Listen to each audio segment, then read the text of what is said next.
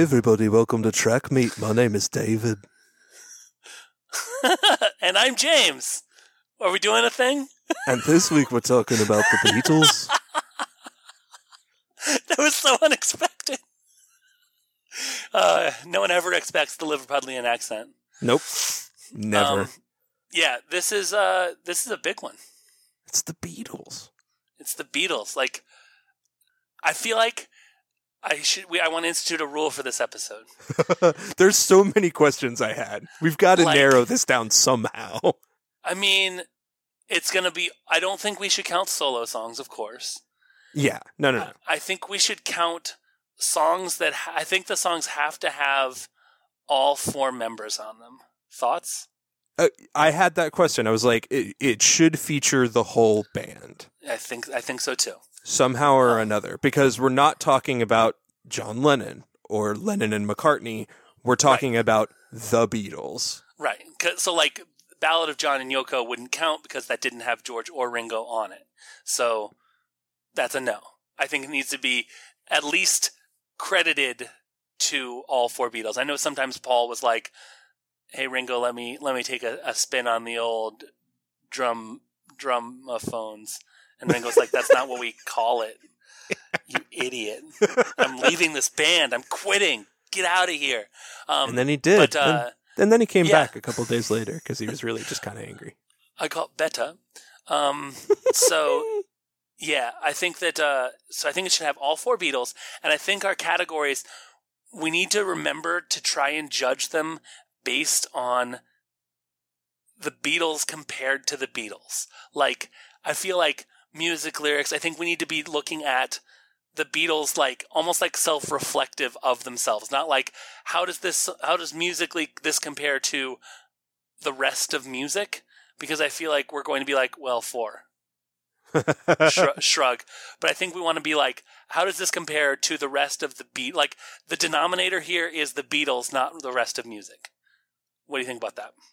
Hmm, so that's that's the special category, you think? Oh no, I, that, that that's just that's just like an overall rating note that I would have is like to compare it just to among their other songs, just to make it fit, like so that you can be like, yeah, this is a great song, but as far as a Beatles song, it goes, you know, I think that would that would that'll temper the the ratings a little bit um, and make Yes. them not, make it more of an interesting discussion. That is Uh, true. I have buy no that. idea what the special category should be. I have no clue. Well, Lasting impact? I mean, like, what do you say? What do you say? What do you say here? you say, "I pray to God we don't play enough of these songs so that we get sued by Apple Records." um, Deepest cut? I mean, maybe. Like you want like like so like you you kind of got to walk that that razor edge so it's like I want to go a deep cut so it's not like you know, we don't both come with a day in the life or whatever. Oh man, I just realized that our rule excludes like yesterday. Interesting. Okay, cool. Um I think so, we're gonna get some deep cuts no matter what we do here. I think you're right. I think that, but I think we should be like, I think that the special category could be like deepest cut. That's all I can come up with. Hmm. What, what would you have? What are your thoughts?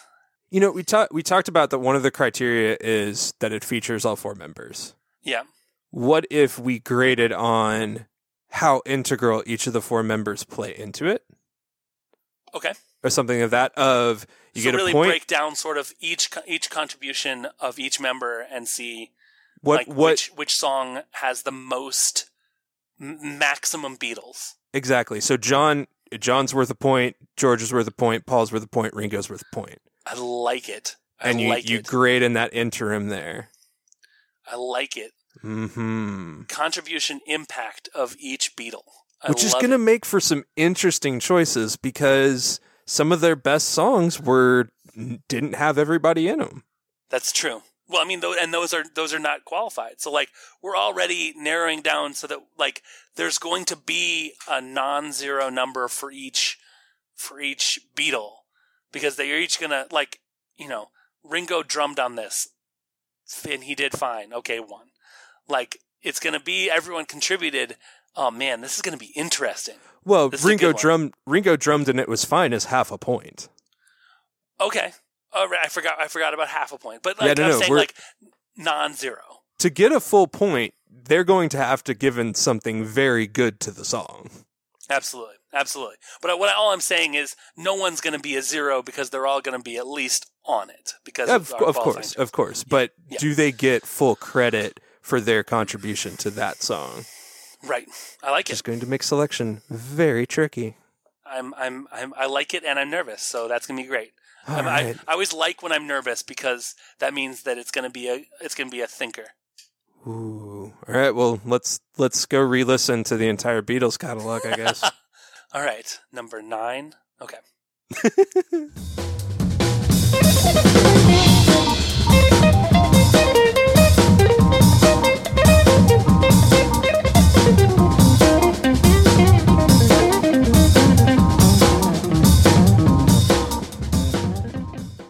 And welcome back, everyone. David, are you ready to talk? You ready to talk Fab Four? I am, although it's going to get weird. Yeah, this is this is probably the most surprising group of songs that we've done so far. I think. Because of the special category, we we went in some very interesting directions. The special category really, really shaped this episode, and I was really intrigued to find that. Like, you, the listener, don't know the songs that we've picked. So, in your head, take a moment and think what are the Beatles songs that they're going to talk about if they're talking, if they're going to set two Beatles songs head to head? And I will say that you're wrong. I'm going to go out on a limb and say that you are not right, no matter what it is that you've thought of. Most likely. I mean, like, I'm you're nope, it's not that one either. So let's get into it. David, what Beatles song did you pick? The Beatles song I have selected comes from the Yellow Submarine soundtrack, regarded by quite a few as the low point of the Beatles' works. But in fact, I think has one of their sneaky best songs, and the song I've chosen this week, It's All Too Much.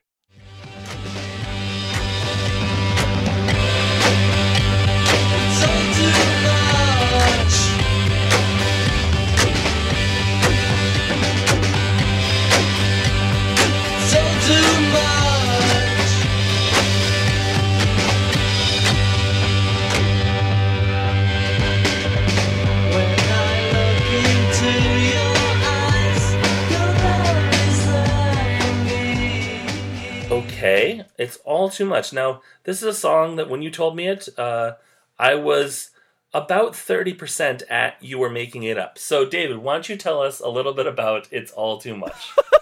You seriously didn't know this one? I had never heard this song before in my entire life, and I talked to my dad in, in preparation for this, and I told him about this song, and I was like, David's pick is It's All Too Much. Have you ever heard of that song? And he's like, Nope. Oh, and he oh, was he was a. Beatles dude. Like, so you are schooling two generations of Anderson men. Please, please proceed. That is amazing. so this was written and recorded during the Sgt. Pepper sessions in 1967. And there's a whole slew of songs. In fact, a lot of the songs that went on the soundtrack, the extra songs for Yellow Submarine, uh, came out of those sessions. I know Hey Bulldog came through the White Album sessions, and that's because they've got videos of all of that. But it's written Right. as a celebration of George Harrison finding LSD and the Summer of Love. And the lyrics Mhm. are pretty evident on that. Harrison very quickly transitioned to transcendental meditation and the yogis, and they got out of the acid phase. But this was their acid song. Yes. So many Beatles critics say that this song is just low. It's it's rambling, it has no point, but there's a ton of people outside of the normal Beatles fandom that really found a lot of inspiration from this. They say if you look back, this is a psychedelic classic. And as time has gone on, there's more and more critics who are revisiting this going, you know, this would have fit in on Sergeant Pepper. There was one critic who said this song would have been the third best song on Sergeant Pepper if they'd put it on the record. hmm. It's that solid and that good. And I do think it is, especially relating to the special category. This is a sneaky good Beatles song, not only for the, the reason that it has feedback and like Mhm. really heavy, deep feedback, which is something that on any of their music you do not hear this loud of a tone from them, but it's really good. So that's my pick. Okay, so it's all too much is your pick, and we are uh, setting it head to head with the song "The End."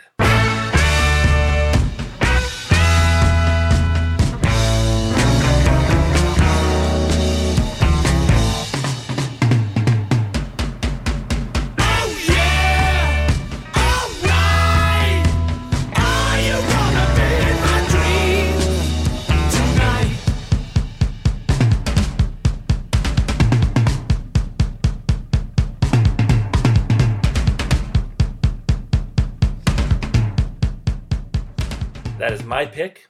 Okay, so uh, the end is the culmination of the Abbey Road uh, B side medley, and it is uh, what I consider uh, the payoff of the previous five or six songs. It's largely instrumental, which is going to be interesting to talk about. I know. Uh, but it, it has some very, very good lyrics too. So um, I'm excited to pit it up against uh, something that is uh, also uh, it's all too much is like six minutes long, right? It's It is. It's a long yeah, one. and the end is I think the whole medley is maybe like twelve to thirteen minutes. So like it the end is like two minutes long, and so I'm really excited to pit them against each other.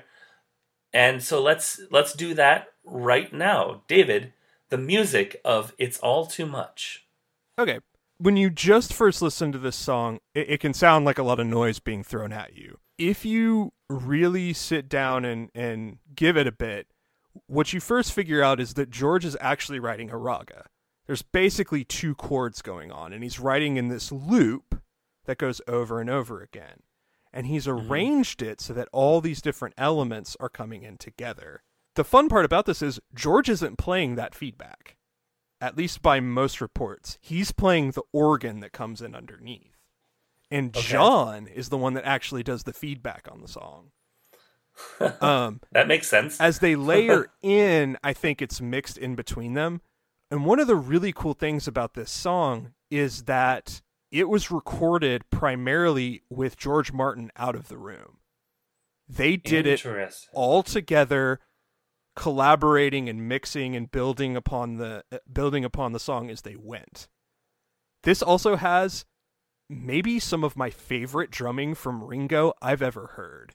If you listen for his drums on this song he is killing it. He is so good and like wild on this song but in a perfect way that still goes with the beat.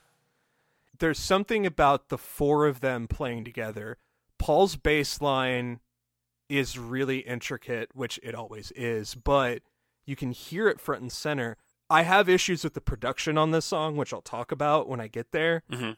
But I think Right. in terms of a song where the four of these guys are mixing and collaborating and building on what the other is doing, it's really fantastic. I actually gave this a four because it's unique. It's unlike any other Beatles song, and the amount of musicianship they have while still mixing together really works for me. Okay. Okay. This is hard to rate, and I'll tell you why. It's not every day that you discover a Beatles song you've never heard before and then dive into it and listen to it over and over and over again like you would if it was a new release. Yeah. So part of me wants to agree with the four because this is the first new Beatles song music. I actually just listened to Anthology 3 all the way through for the first time the other day. Uh huh. So there was actually a couple new stuff, new things that on that that I hadn't heard before. But like, it's not every day that you get to sort of do a deep dive on a very new Beatles song to you. Um, so part of me is like, yeah, this this was mind blowing. I'd never heard this before. It was so out there and whatever. I think I think I'm gonna give it a three point five because I think that I wanted it to be like I, I appreciate the interweaving of everything, but I think I wanted it to be a little I don't know if it if it's just my own personal western music biases, but I wanted it to be a little more in sync and it sort of felt like a serendipitously synchronistic melange of people playing all sorts of different stuff. Almost like what was that um that Flaming Lips like four CD do you know what I'm talking about? I know Where, what like, you're talking about. I don't remember the name. it was like a box set. I don't remember what it's called. Yeah, Um, but it was a box set where to you It, yeah, it's a it's a quadraphonic se- setup where you put four stereos in each corner of the room and you play the music at the same time. Exactly, and it's supposed to do cool things and whatever. It sort of felt like that to me, and the fact that the four stereos were the Beatles really, really, really helped. You know what I mean? Like it was like, yeah, they're in the room together, so they're playing off each other, but they're you can also sort of feel like they're doing all sorts of different things, and and I wanted it to be just a little more together, and It so is- I'm going to give it a th- three and a half. yeah, it is rough. I'm not gonna I'm not gonna deny that, yeah. but that's something that I really enjoy about it for me. It definitely it could have been a lot more of a mess. Like it could have been a, a big a big ol' mess. Yeah, And it wasn't. It wasn't at all. And I think we mentioned this in the intro.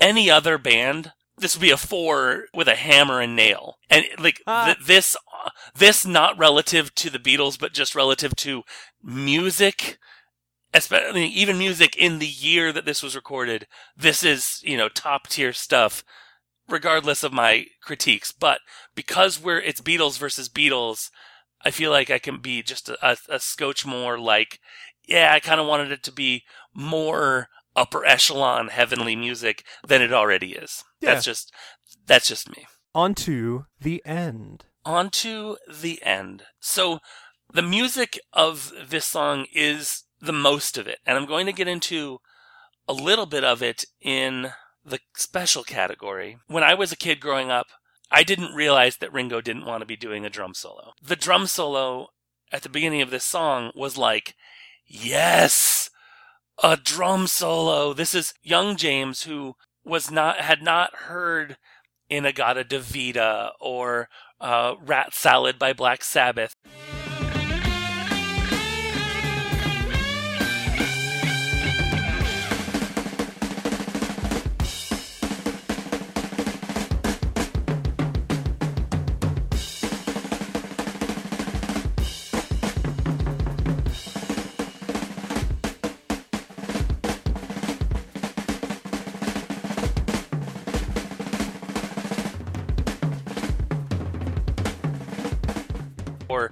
Led Zeppelin song that's escaping me that has uh Moby Dick, which has a which has a, a, a great extended drum solo in it too.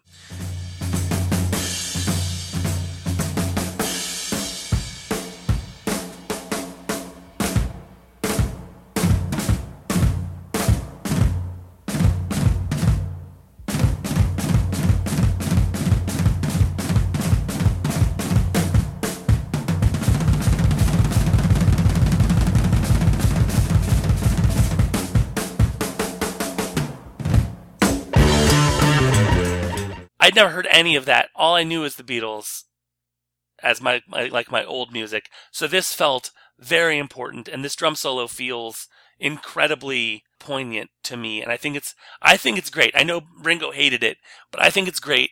And then something that I didn't I didn't pick up on for many many years is the cascading guitar solos that make up the rest of the of the song where it goes uh, Paul into George into John and repeat twice. I have a thing to read because I think this is better described than I will ever be able to describe any music of all time. If I may, I'm going to uh, read something that was written by a guy named Gould, whose name is down there at the bottom of the Wikipedia article.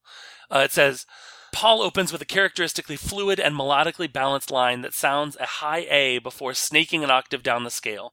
George responds by soaring to an even higher D and sustaining it for half a bar before descending into syncopated pairs of sixteenth notes.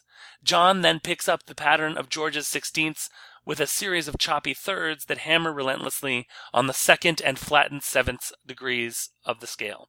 The second time through, Paul answers John's bluesy seventh, bluesy flattened sevenths with bluesy minor thirds, and then proceeds to echo George's earlier line, spiraling up to that same high D. George responds with some minor thirds of his own while mimicking the choppy rhythm of John's part. John then drops two octaves to unleash, unleash a growling single note line. On this final two bar solo, Paul plays almost nothing but minor thirds and flattened sevenths in a herky jerky rhythm that ends with a sudden plunge to a low A.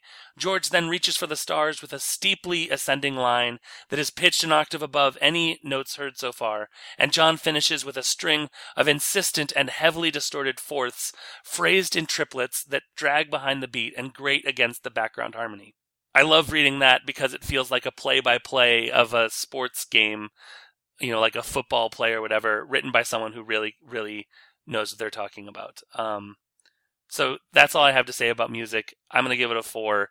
This is some. This is one of my favorite Beatles songs, and it's largely because of the music. We got a problem here, James, Uh-oh. because I think of this as a coda to Golden Slumbers. Interesting. Okay. Golden Slumbers is my jam. When Interesting. We, when we hit that chorus and Paul hits the piano and belts that line. Golden slumbers fill your eyes. Smiles awake you when you rise. Sleep, pretty darling, do not cry. Ugh, I soar. Yes. So I always think of this as the tail end of that song. it's hard not to think of this as the finale of a medley, and I will absolutely admit that. and that's not going to impact how I feel about the music, but that that colors a lot of it for me because I feel like the payoff is, you know, golden slumbers fill your eyes. Just Paul's belting this beautiful notes out. Fair. Yeah. I don't know. I so what I what I get from that passage Which is by uh, Jonathan Gould, by the way. Can't Buy Me Love, The Beatles, Britain, and America, Platkus Books, 2007. I found my citation. music theory aside because I don't understand any of it. right. he's absolutely right that they're they're very concurrently building on each other's solos in a really Right. intricate way. The problem for me is there's something that feels well done Mhm. but not special. Okay. Th- This this comes down to personal preference a little bit for me. I like my Beatles a little more scruffy, a little edgier. Interesting. Okay. I mean, my f- favorite album for the longest time was the White Album because I dug the Helter Skelter and the and Sure. the heaviness. I I really fell in love with like She Said She Said and Andrew Bird Can Sing and these riffier songs of theirs Sure. and less of the intricate polish.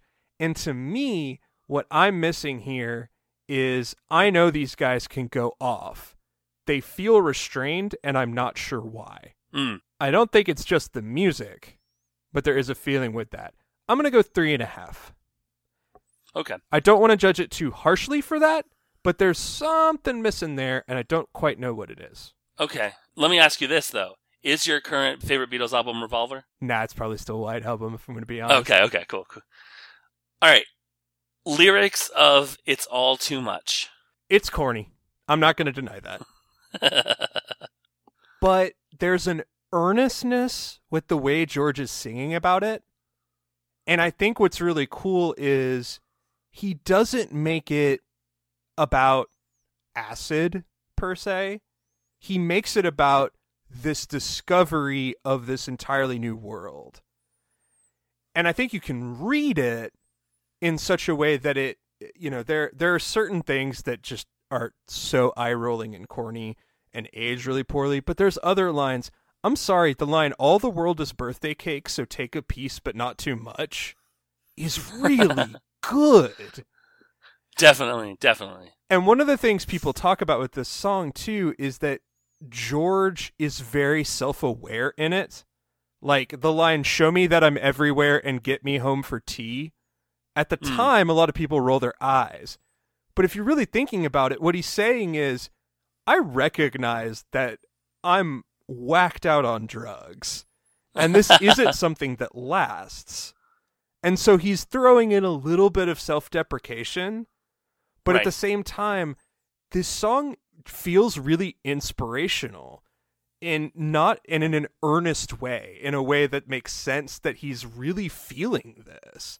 You get the vibe Right. that, you know, he he sees the world and he's like, there's so much to try to take in and it, it's overwhelming every sense in my body and I need to just accept it. There's something really beautiful about that as you go through it. Like I say, it's not perfect because in between a lot of that there's some weird outdated things Yeah. but there's something about a, a song that can have platitudes and cliches that still work.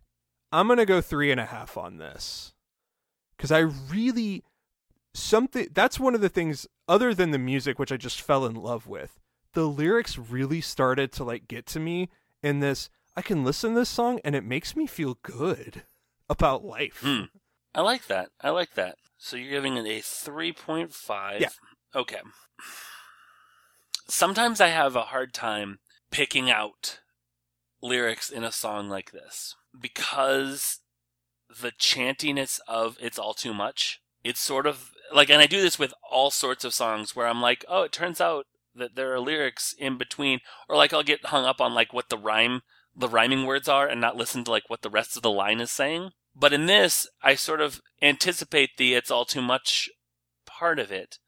And so I lose some of the lyrics. And that's not to say that that's going to factor into my grade, my grade. That's not my own, my own shortcomings did not have to factor into the grading of these lyrics. I think that these lyrics, it's tough because when you get into really psychedelic stuff, and it's true for, for the more famous psychedelic Beatles songs, and it's true for, in my opinion, like some of the trippier uh, Bob Dylan songs and some of the like, you know, like the Beat Poets, Allen Ginsberg and stuff.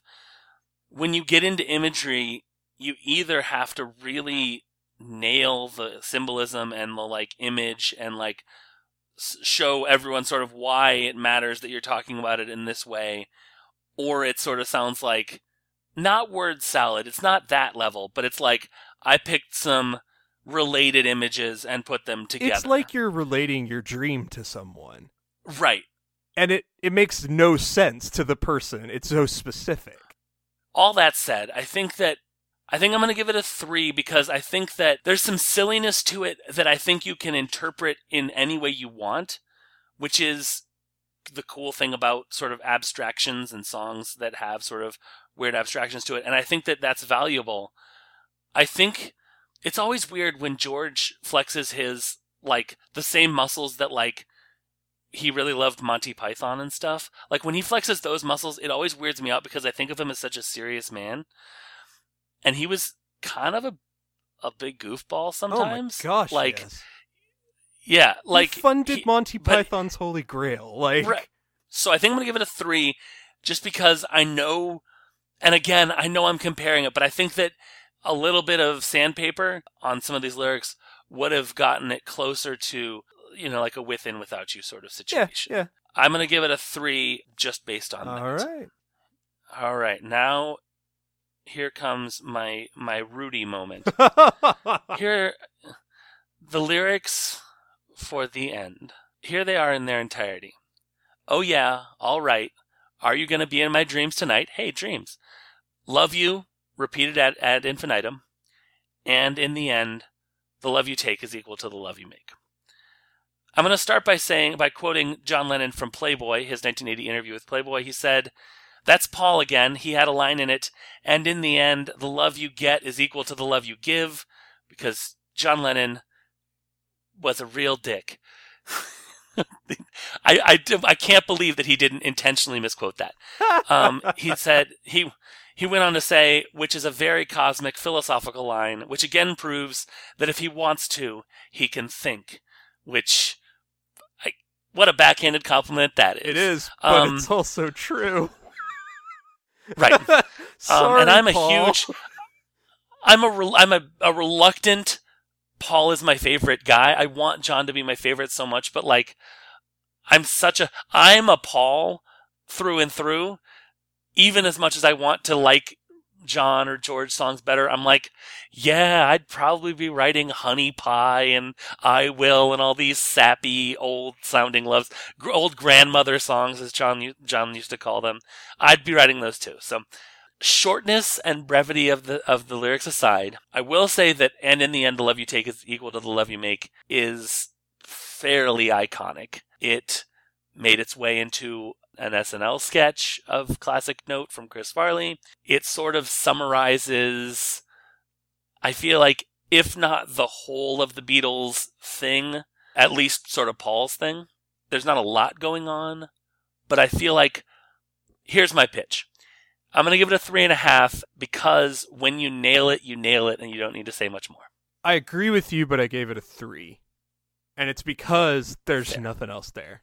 Right. Um, if if there were a couple, I mean, it'd easily be a four if he gets more lines like that in the song, in this finale. Correct. But uh, one Right. killer line is worth a ton in this song. It's just that right. there That's it. are more lyrics, and they kind of mean nothing. Right. So three, I think, a solid three, especially for that line alone. I, I can I can Yeah. roll with that. Right on, right on, right on. All right. Listeners to this show will know that before we do production, I like to talk about the various sundry producers of the songs that we're talking Mhm. about. Getting into like some of the more like unknown names, people that don't get a lot of credit for, you know, making the music happen beyond the band. So George Martin doesn't need that kind of introduction. He pro- he is the name that is on the producer credit for both of these songs. I mean, I'm I'm not he produced the Beatles famously. He did other stuff, but like he George Martin, I'm not worried about making sure that he gets the credit that he's due. So I think we can move right into great producer. World would not be the same without him. Let's m- move on into production for its ultimate. Okay, this is one of the rare instances where Sir George Martin fucked the song right up. Harrison has Okay. has come out and quoted. He was like, "We had a perfectly good song, and then he had to throw horns over it."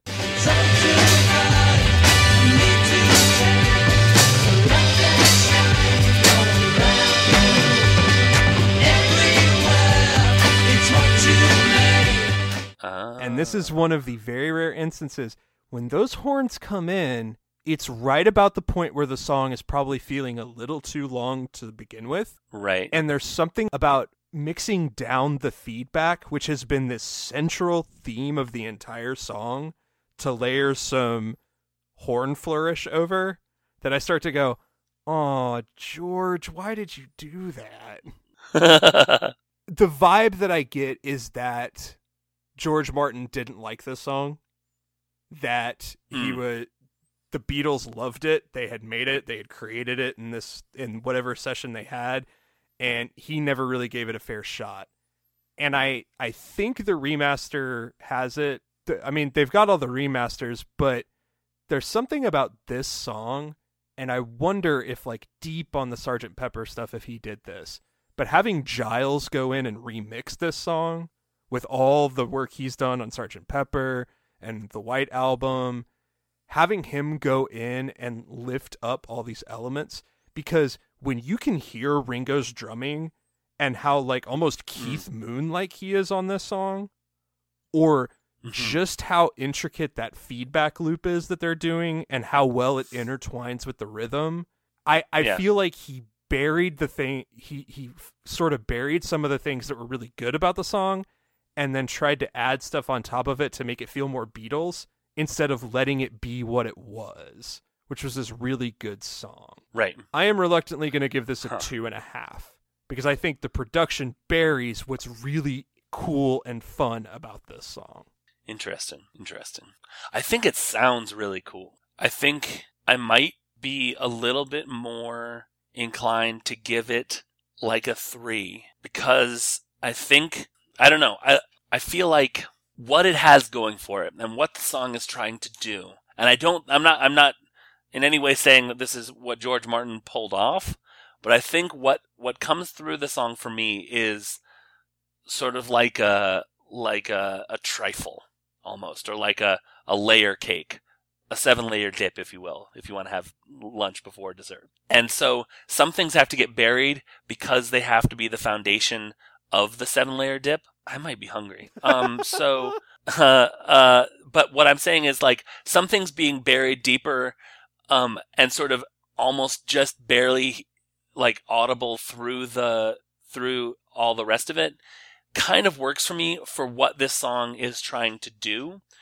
So I think I'm going to give it a three because I think even despite his best efforts, and it may be that I'm that I'm being swayed by the horns because as we previously established, a horn line does a whole bunch for me, even if it's not appropriate or, or we don't need it there. I think that I'm going to give it a three. I think the other two things I'll say just on just on my end were one, I know that the Beatles had a hand in producing this song, especially that base level of what's going on.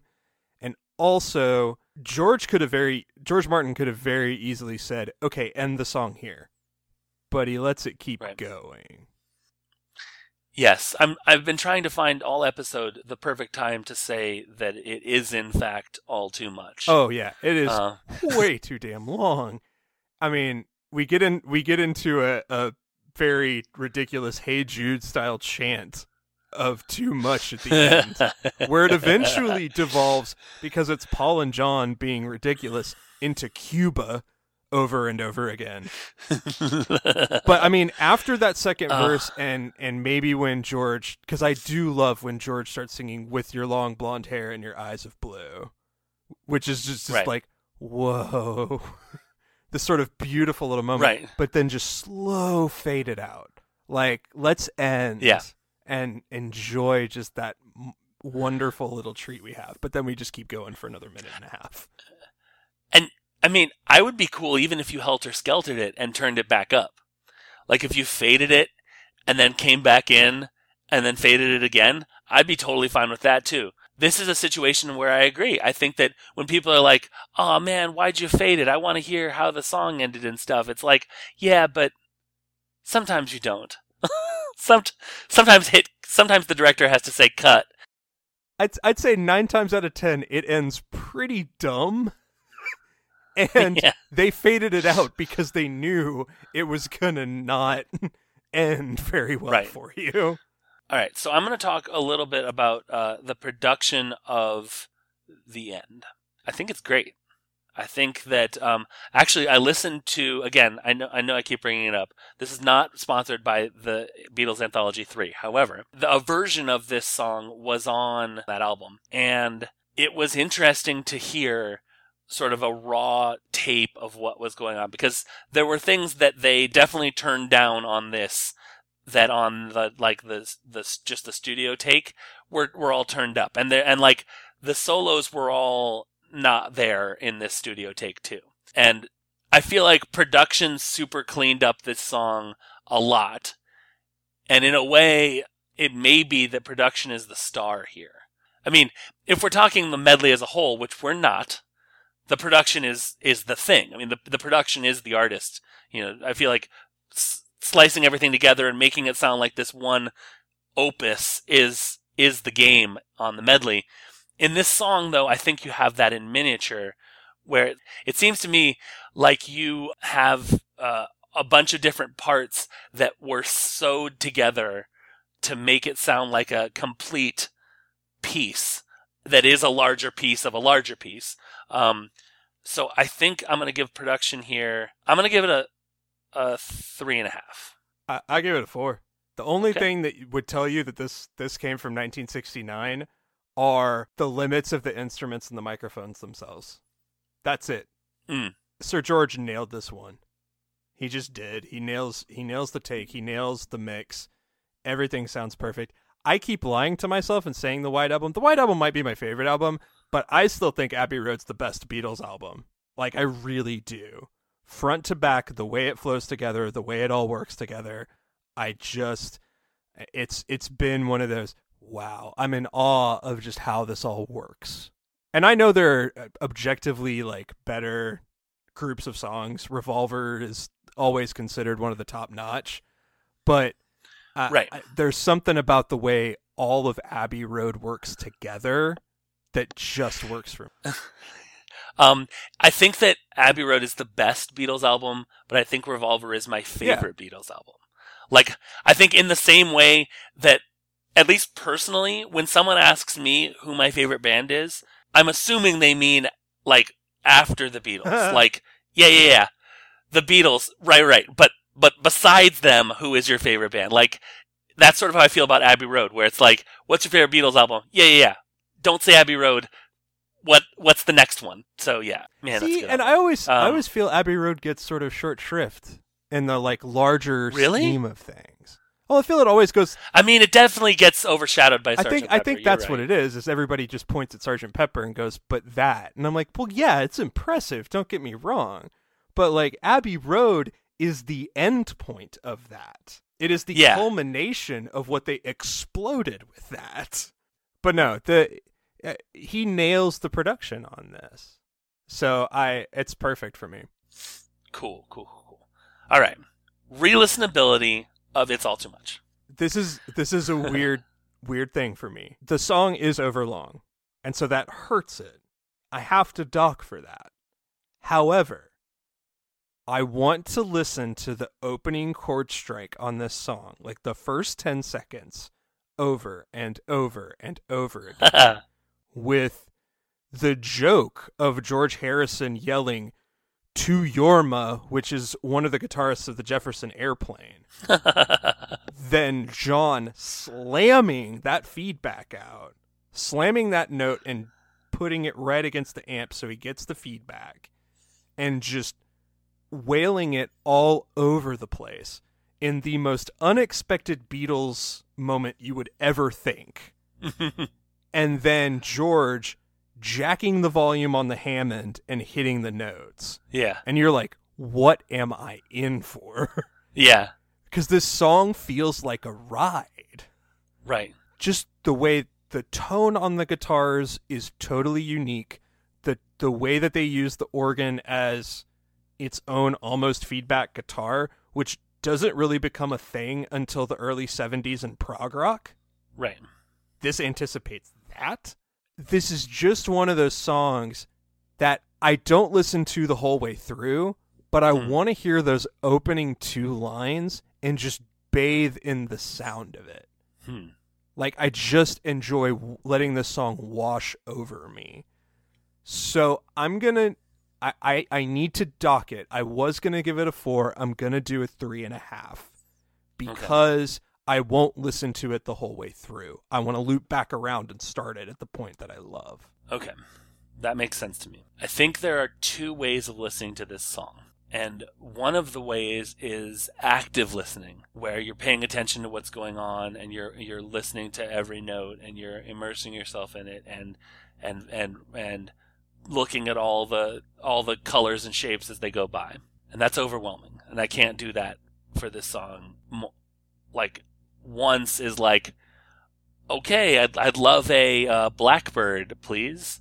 Like you know but the other way so that way i would give it like a like a two and a half the other way is putting it on putting it on repeat and going and sitting in your beanbag chair and just like letting it wash over you like the tide and just like like not hearing the lyrics so much not hearing like the individual instruments so much but hearing sort of the energy that you have to really, really get yourself into a hippie mindset, I'm realizing. Like the energy washing over you and the whole feel and groove of it washing over you. I feel like you could listen to this all day long, which of course is like a four. So I'm going to give it a three because I think that those two are warring with each other. Um, and I, I don't know where, I guess I, I land somewhere in the middle because I was trying to pay attention to this song because I was trying to prepare for this podcast.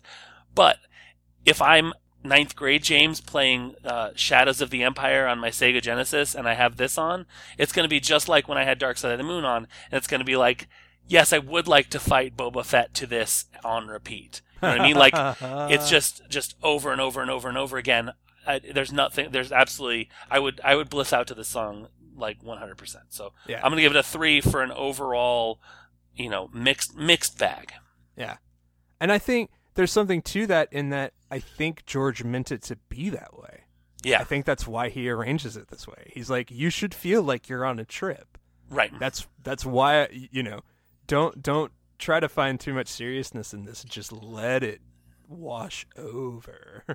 Man. It is very hippie, but in Yeah. like a really awesome way for me. Right. I mean, like, there's not like some. I feel, feel like people roll their eyes at like the whole hippie thing, but like, there's a there's at least some grains of truth in what they were what they were peddling.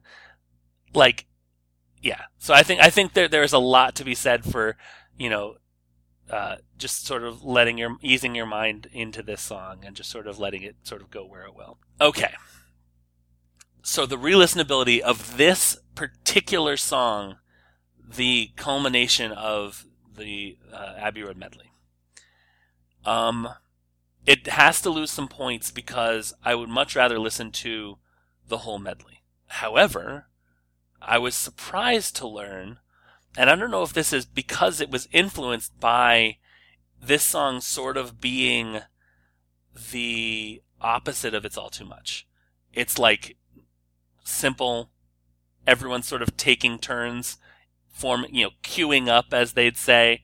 Um, these songs paired together made a really good uh, mix, actually. Um, I was surprised by how re-listenable this song is, um, especially if you're like hearing the interplay between the guitars. And uh, there's at least one one re-listen where I just laugh at John being a dick. Like he plays guitar like a like you like I wouldn't want him any other way, but no one else could play like a sarcastically like distorted guitar. Like you know what I mean? Like Yeah. like if Groucho Marx played a distorted guitar, I think he's the only one that could come close to both rocking out and rolling your eyes at the guy that's rocking out that is also you. Like, like it's he's taking the piss out of himself. Kurt Cobain is is He, is he's the one who got the closest. absolutely, absolutely. I think there's a I think there's a direct continuum from Groucho to Kurt Cobain through John Lennon. Absolutely. Yeah, something there. So, uh, I found this very re-listenable, but it loses points for being a part of a whole. So I'm gonna give it a three. And, and I went two and a half because I would agree with the part of a whole statement, and the issue then for me comes into that I hear it once and I'm fine. Right. Because like, and as I said before, I circle back to Golden Slumbers. Sure. That's my high point. Sure. And then this feels like the okay, well this is there and it's cool Right. and I'll let it play. If I'm going to listen to the whole album, I'll listen to that. But otherwise, I just want to hear that first part of Golden Slumbers, and I'm like, ah, I'm good. and that's that's where it is is for me. So I went two and a half on that. Cool, cool, cool, cool. Special category, the category that turned out to basically craft this show into the weirdness that it is. How did the four Beatles contribute to this song? And I believe in the intro we said that basically making a point for each beetle makes you a point for each beetle. I sort of. We can we can get into varying degrees because if we had chosen certain things, you know, do they make an impact? And and you Right. may you know you may see it differently. I, for it's all too much. You've got George singing, which is Yep. already its own thing. But you also have him with that organ and possibly some of the lead guitar. We're not sure because it's very layered. Right. But he's he's the master of ceremonies of the psychedelic parade. Correct. Like he's the one leading this craziness. John's got this main guitar part. And I'm like, I haven't heard anybody play this heavy and hard at the time it was recorded except for Hendrix. hmm There's nobody that gets a guitar tone sound like that. That is insane to me. And so many other bands are trying at this point. But it's it's John Lennon and Jimi Hendrix are the only two who get that tone in 1967. Fair. So there's something about John, not just in the feedback, but then with also the tone of the rhythm guitar he's playing with it. Paul's bass is buried in the mix a little bit, but when you pick it up, it is all over the place. Like he is noodling around the main line and note. So wonderfully, like in a John Entwistle way from The Who, hmm where you're like, dude, you're all over the place, but it works. Yeah, It just absolutely. works. And it's Paul not trying to fuck the song, it's Paul just trying to make this thing sound really good. And then, as I said, it, Ringo is playing with the energy of Helter Skelter, but then Mhm. he's also doing the fills that he doesn't do in that song. Right. Like in Helter Skelter, he's pure energy, but in this, there's so many fills and flourishes within the rhythm. He's really relaxing into it while staying on the beat. Right. And it's that thing of he doesn't need a solo to show you how impressive he is. He does it by filling in the rhythms there. Right. I think what this song is more than like a good Beatles trademark song Mm. is a highlight of all four of these guys playing at their peak ability. They are Okay. all in a very peak moment of creativity for them, and they're all playing at the height of that. And it's rough, but it showcases how good they all are. So I gave it a four. Okay. You make great points. It. I, I'll agree. I'll agree with the four. I think that they are all uh, working together to to make to make that work. And in isolating each individual Beatle, you would be able to make a point for they are adding something crucial to this song. Absolutely. For the end, it's sort of like I've said. This is sort of the polar opposite. It's interesting that we picked these two songs. The more and more I think about it, because like you can make similar statements about them and they're the opposite of songs. I feel like this is the Beatles uh, all four contributing about equally to the creation of a song and I think that it's less of a it's less of like a seven layer dip and more of like a cheese platter where each of the Beatles contributed a different cheese that works well with the rest of the cheeses, but is in fact a very distinct, you know, different kind of cheese laid near and perhaps arranged among, but like you can pick out individual things and they come apart very easily, whereas yours is more blended and cooked together. Yeah. I think I could make a case for everyone needs to be playing at their max on this song. I don't know that it's necessarily them playing at their highest level of creativity. This was the last the last song recorded by all four Beatles. Yeah. And so it almost it's not a victory lap so much as like uh like checking off boxes. I think that all four contribute, but I think that like if you start breaking it down and thinking about it the way I am and have been since I started talking, you sort of don't feel the love as much as you might in another thing. And, uh, you know, as we know, all you need is love. So I'm going to take off half a point for you can sort of feel that everyone is just sort of there doing their thing and like wants to just get this over with and, and check a box. I'm going to give it a three and a half. I didn't go that route. I, I actually gave it a four. Okay. I think what what you're hearing is something refined. This is something that the Beatles do throughout their entire career. They explode with a bunch of energy and then they refine and they refine and they refine and then they explode with new energy. So you start with something like, you know, Meet the Beatles and by the time you get to A Hard Day's Night or Help, it's been really crystallized and refined and then they go, "Well, now we're in a box." So we're going to do Revol- or Rubber Soul. We're going to blow Right. it all up. And then we're Right. going to refine and then we're going to blow it all up again with with Sergeant Pepper, and this is the final crystallization of that. Interesting. I think what we're this the, what we're seeing here is it's all too much being this explosive amount of creative energy, and the end is this consolidation and refinement of that energy. Beatles as Pulsar. I like it. And so, you know, the the band is completely locked into the groove of the song. Nobody's stray. I Right. think the only the only suggestion that they would be out of sync is just because somebody's mic doesn't blend quite right when you mix another guitar solo in. hmm Like it's just not at the exact same level so it sounds like one continuous guitar. Yeah. And that's that's limitations of technology. If they did that now it would be seamless. Right, but I don't think you want it to sound like. I think that I actually prefer it to sound like three different guitars Yeah. because I like to think that it's like now you go, now you go, now you go, um, sort of deal. Yeah, I, just that thing of it feels like one continuous mix, and that's a production Right. thing, regardless. You know, the trebling guitar parts is great, but also the bass hits the groove really well. When Yeah. you hear the bass in the song, it's also mixing super well, and Ringo is so on the rhythm. I know people give him a hard time, and I know it's not the hardest song in the world, but it's how precise he is Yeah. in keeping that rhythm while the rest of them go nuts.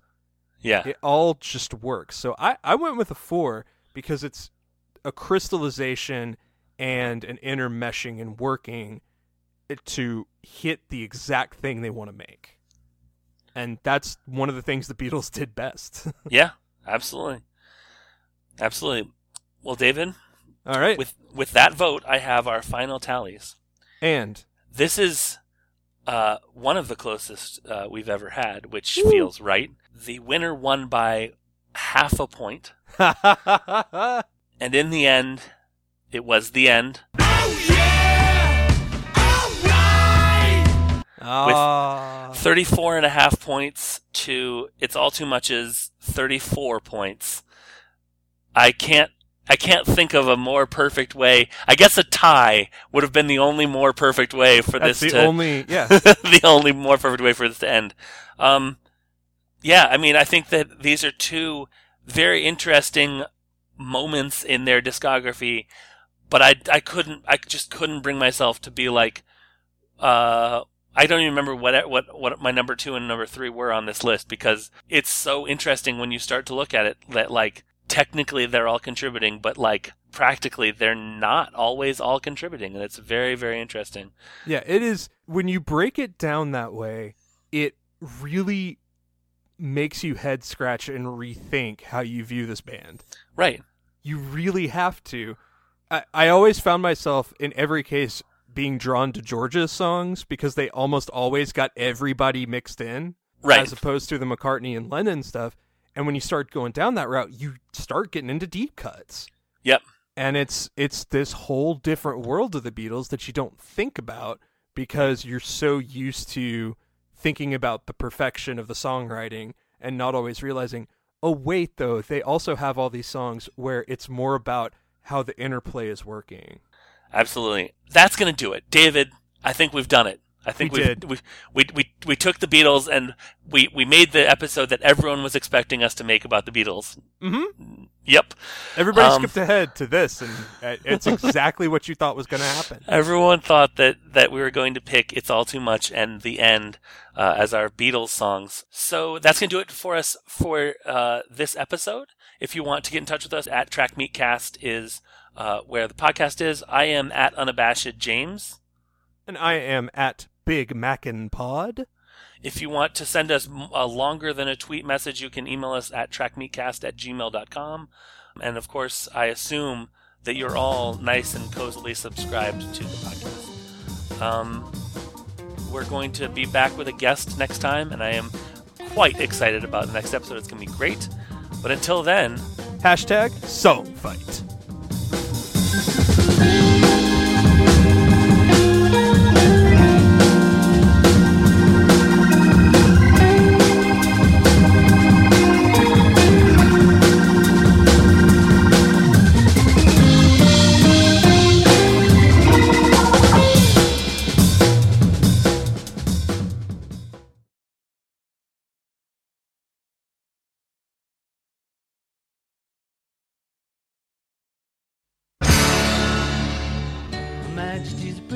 girl, but she doesn't have a lot to say. Her Majesty's a pretty nice girl, but she changes from day to day.